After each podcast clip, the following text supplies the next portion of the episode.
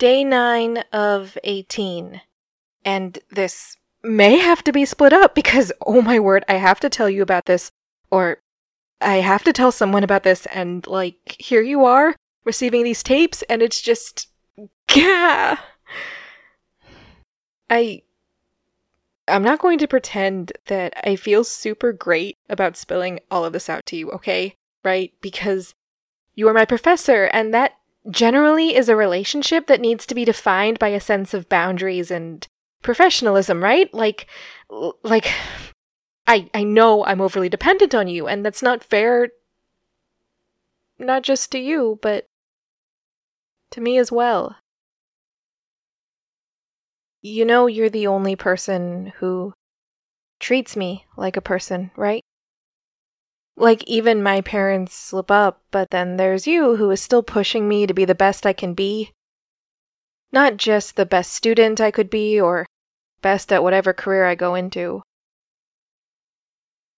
Just the best me. Whoever I may be. And I needed that. I still do. I I feel like I can't explain to you how damaging it was to go from the star golden child to where I am now.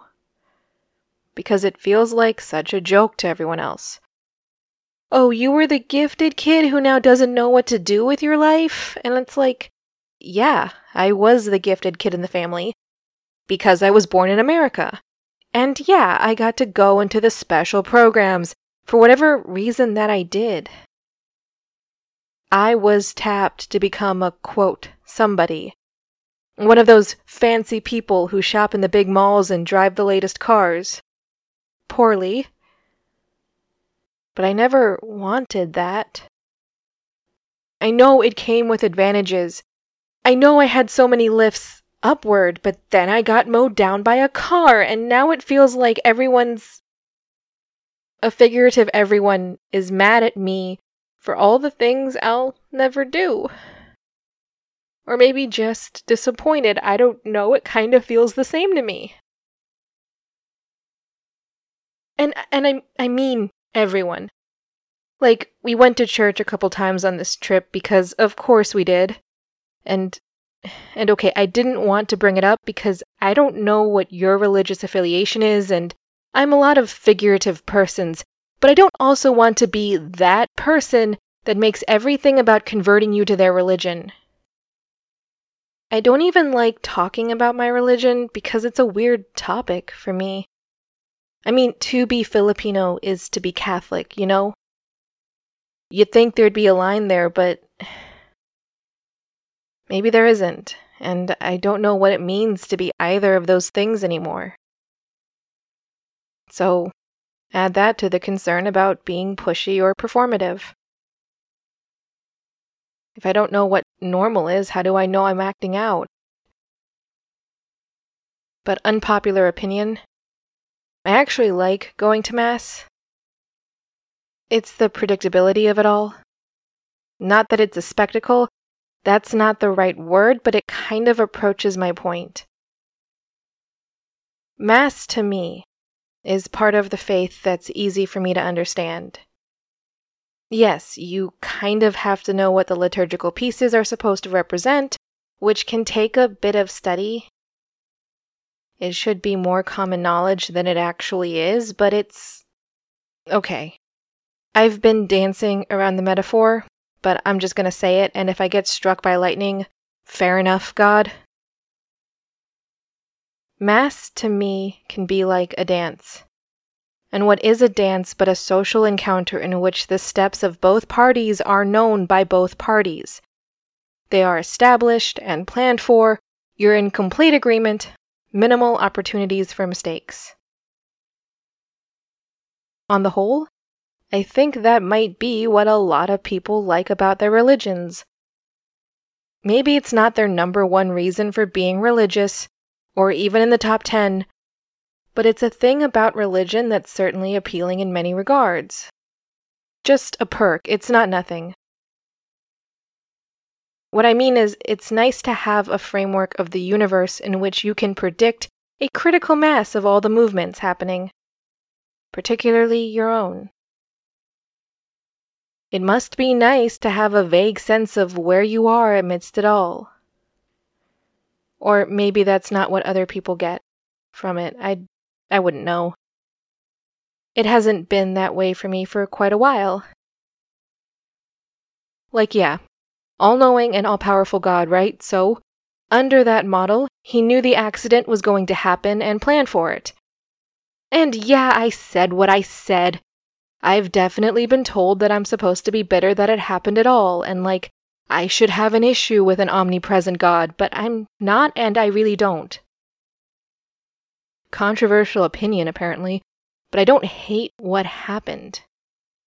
I hate the consequences, especially the ones that involve other people and the ones I don't quite know. Like, I don't know who I would have been otherwise. And this is where there's so much room for disappointment. Maybe this other version of me, who may or may not exist in some other timeline, is better than me, is a better version of me. Maybe she's more productive in whatever way actually matters. Maybe she's more useful to other people, more kind, more intelligent, and maybe she's going to save the world. I don't know, but I know that I'm not. I'm, I'm not. Right now, I can't. And maybe it's needlessly grandiose to assume one person ever could, but I don't have to meet that person, do I? So I can imagine her to be whatever I want her to be, and my brain always goes to the bad place. There was some grieving to do after the accident, you know? And it happened in all of these weird ways. Like, one thing I had to grieve was this bracelet I had my whole life. One of my godmothers had sent me this beautiful golden bracelet when I was about five. But she was never all that good at shopping for kids, so of course this was an adult's bracelet and I couldn't wear it for years, but my mom let me keep it in my bedroom drawer until it did fit me. And once it did, I was about 14, I never took it off. And I was so careful with it. But it got lost after the accident. Not to be anticlimactic, but I don't know how else to explain it. I don't know what happened to it. It wasn't recovered at the scene of the accident, the hospital did not log it amongst my belongings, but for some reason they did log the pack of hair ties that fell out of my pocket. The cynic would say that somebody stole it, and the optimist wouldn't want to think about the situation at all. Not that it would have made a difference, but the insurance company wouldn't pay us for it.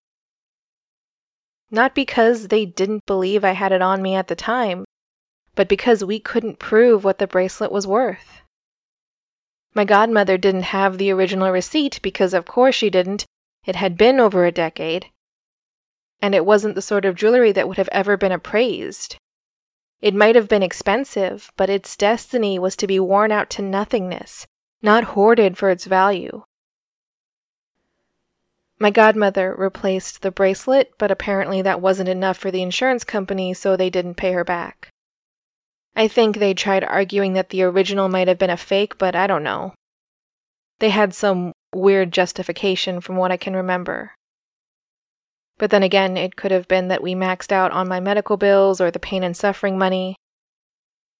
Who knows anymore? The replacement bracelet is actually the one I wear all the time now.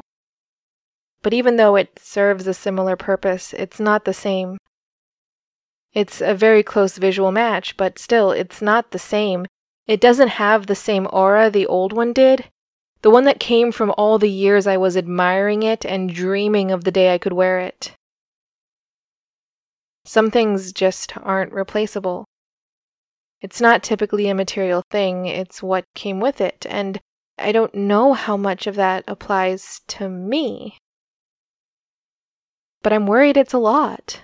I'm worried there are elements of me that matter beyond me but are long gone. Some aura of grace or whatever that I can't get back. or some destiny of mine that now I can't fulfill. I can't get them back. I can't fix this or me. And I feel like I'm letting everyone down.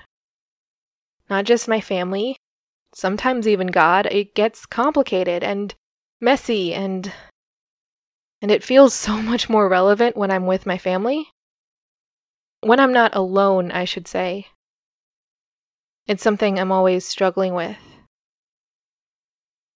But, you know, I was I was supposed to make things better for my family. The gifted kid is supposed to do so much for the world, right? Maybe that whole thing is slanted and the idea of better has no meaning in that context, but you know what I'm trying to say. I kept hearing about some sort of ambiguous value that's gone now. It was wiped away in the accident, and I don't know how to cope with that. But I just want to scream because that's the only idea I have.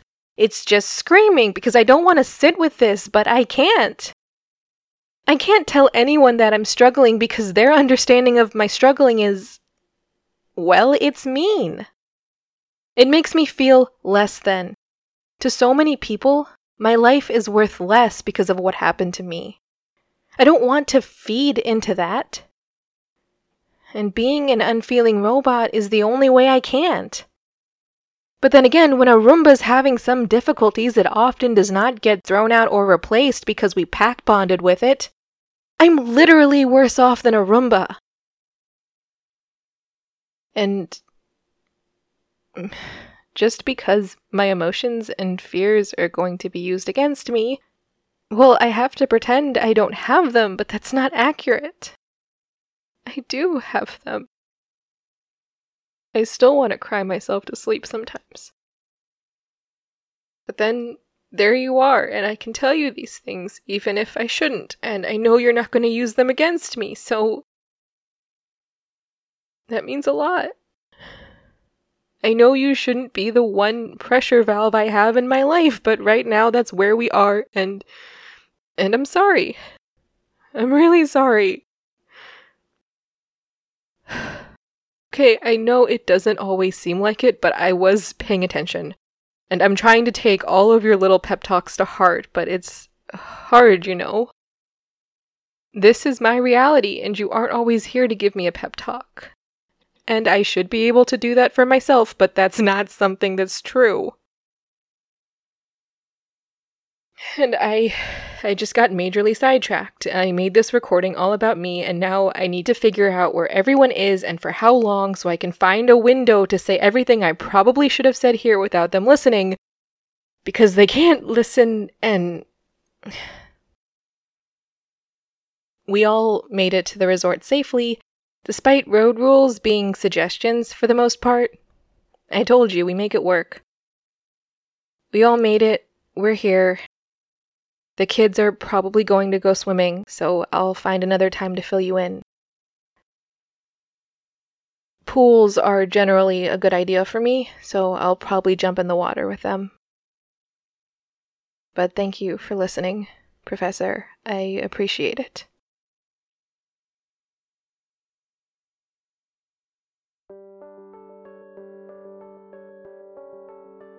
The Mountain's Heart is a production of Hugot Podcasting. And this end song comes from the Sounds Like an Earful music supply. See you in two weeks.